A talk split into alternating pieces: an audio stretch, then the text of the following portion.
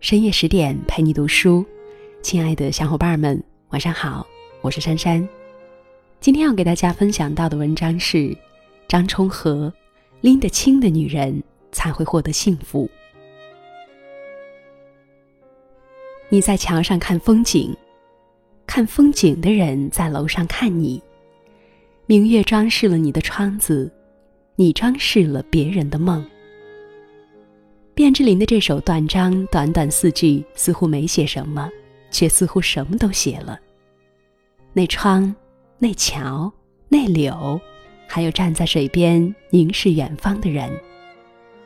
有人说，这个你就是民国最后的才女张充和。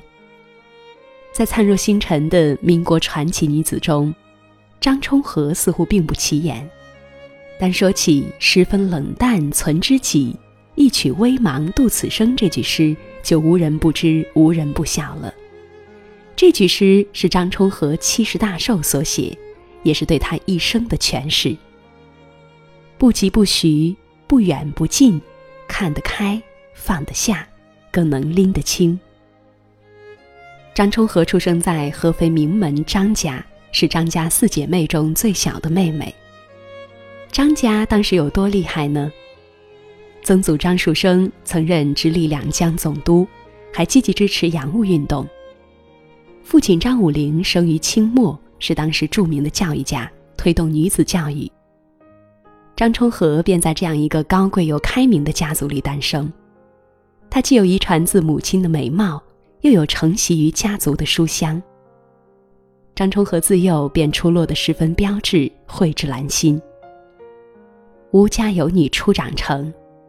十六七的冲和出落得亭亭玉立，再加上古灵精怪、热情开朗的性格，令他去到哪里都能招来许多追求者。卞之琳就是其中最为深情的一个。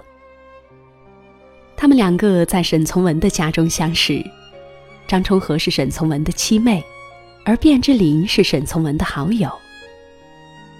只因为在人群中多看了你一眼，再也没能忘掉你容颜。梦想着偶然能有一天再相见，从此我开始孤单思念。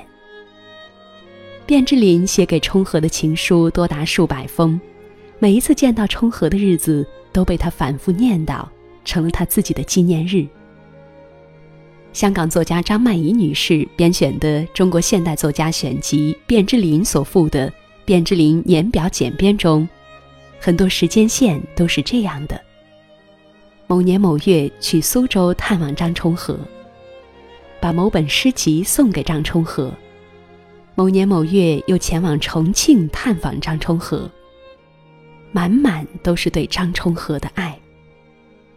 若是普通女子，就算不爱，也会感动的接受这份感情吧。但张充和却不，他说：“我自始至终对他都没有兴趣。”就看见他在那里埋头作诗，你说我能怎么办？不爱就是不爱，就算你追求五年、十年、二十年，还是不能爱。因为假若勉强接受这份感情，那不但委屈了自己，更是伤害了对方。事实也证明，冲和是聪慧的。三姐张兆和便是经不住沈从文的苦苦追求而委屈下嫁。婚姻生活没有一丝幸福可言。名媛陆小曼也是被徐志摩的追求所感动，嫁于诗人，最终二人互生嫌隙，再没有当初的浪漫。对于爱情，张充和拎得清，他清楚爱情不是一时感动飞蛾扑火，而是终身的责任和永恒的承诺。爱就爱了。不爱就不给对方留一丝幻想。拎得清爱情的女人才能活得舒服。说来也奇，卞之琳追求了张充和几十年，他都没有同意。原因是我喜欢古典文学，但卞之琳写新体诗。但后来喜爱汉文学的他，竟然与德国人傅汉思结为连理。一九四七年。充和在北大开设昆曲和书法课，住在姐夫沈从文家里。傅汉思是沈从文的朋友，时常到他家请教沈从文。然而时间一长，沈从文发现，原来傅汉思醉翁之意不在酒，他并非为沈从文而来，而是看上了冲和。于是从那之后，傅汉思到沈从文家，他就再也不同傅汉思谈话了，马上就叫张充和让他们单独待在一起。时间长了，就连家里的孩子们都知道了他们的关系，淘气的喊四姨傅伯伯。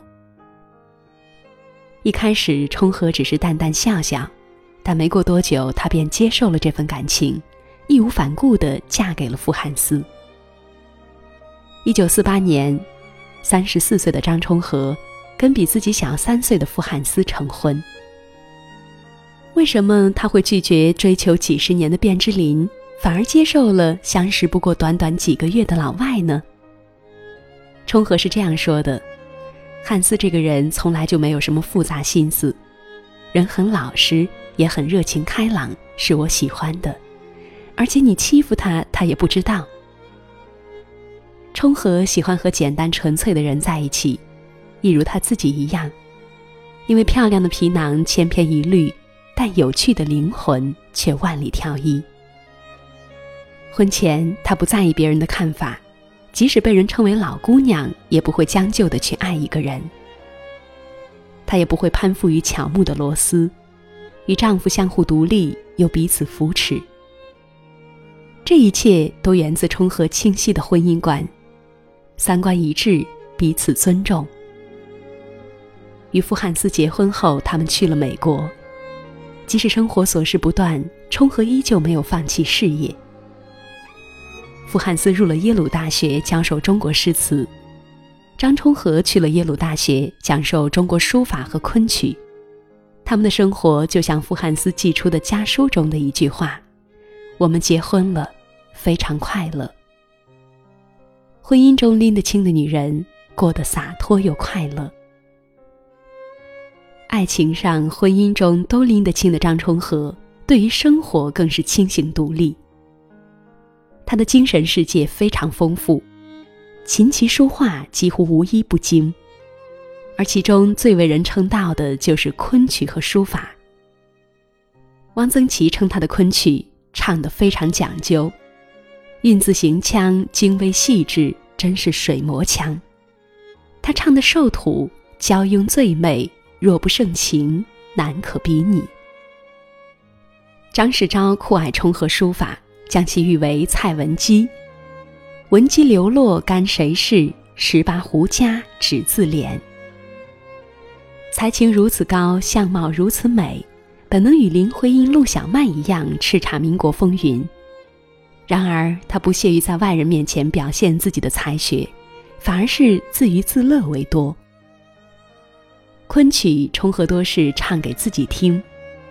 他说：“他们喜欢登台表演，面对观众，我却习惯不受打扰，做自己的事。”文章冲和多是为抒发情感而写。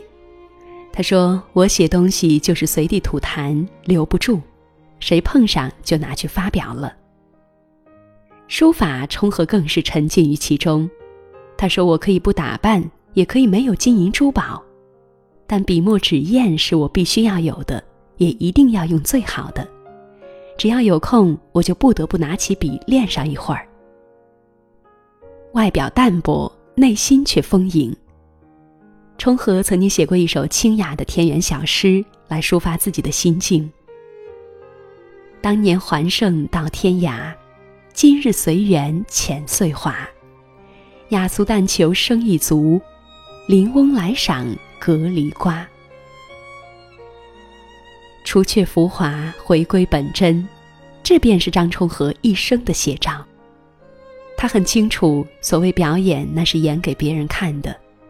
你的一颦一笑、一举一动，难免会有取悦他人的意思，真正的趣味就少了很多。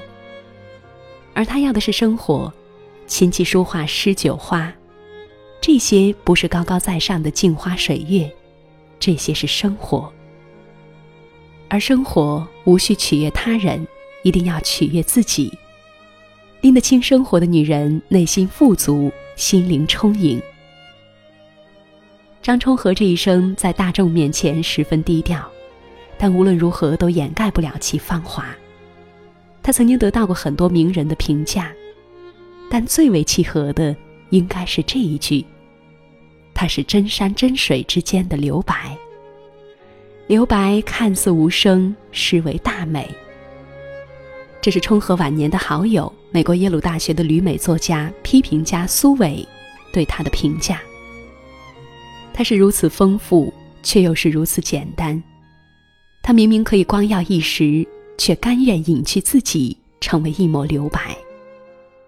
然而，正如周国平所说，人生最好的境界是丰富的安静。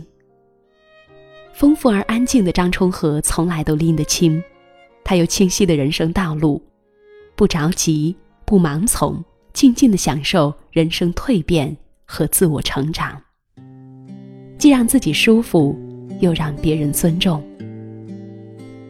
愿你也成为一个拎得清的女人，在人生沉浮中收获属于自己的快乐和幸福。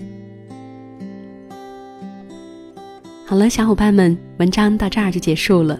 更多美文，请继续关注十点读书，也欢迎把我们推荐给你的朋友和家人，一起在阅读中成为更好的自己。我是珊珊，听完早点睡，晚安。阳光照亮我的房间，春天温暖我的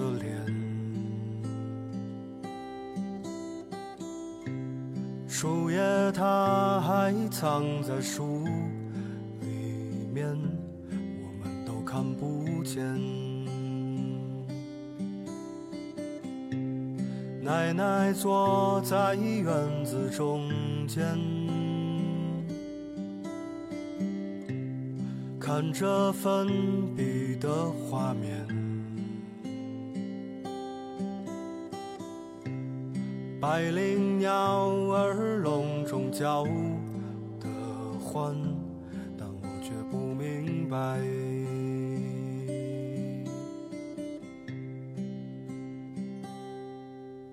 春天，躲在一个没有人的房间，叹息一场没有雨的阴霾。春天。开的灿烂，以为他们说的都会看见，可是花儿。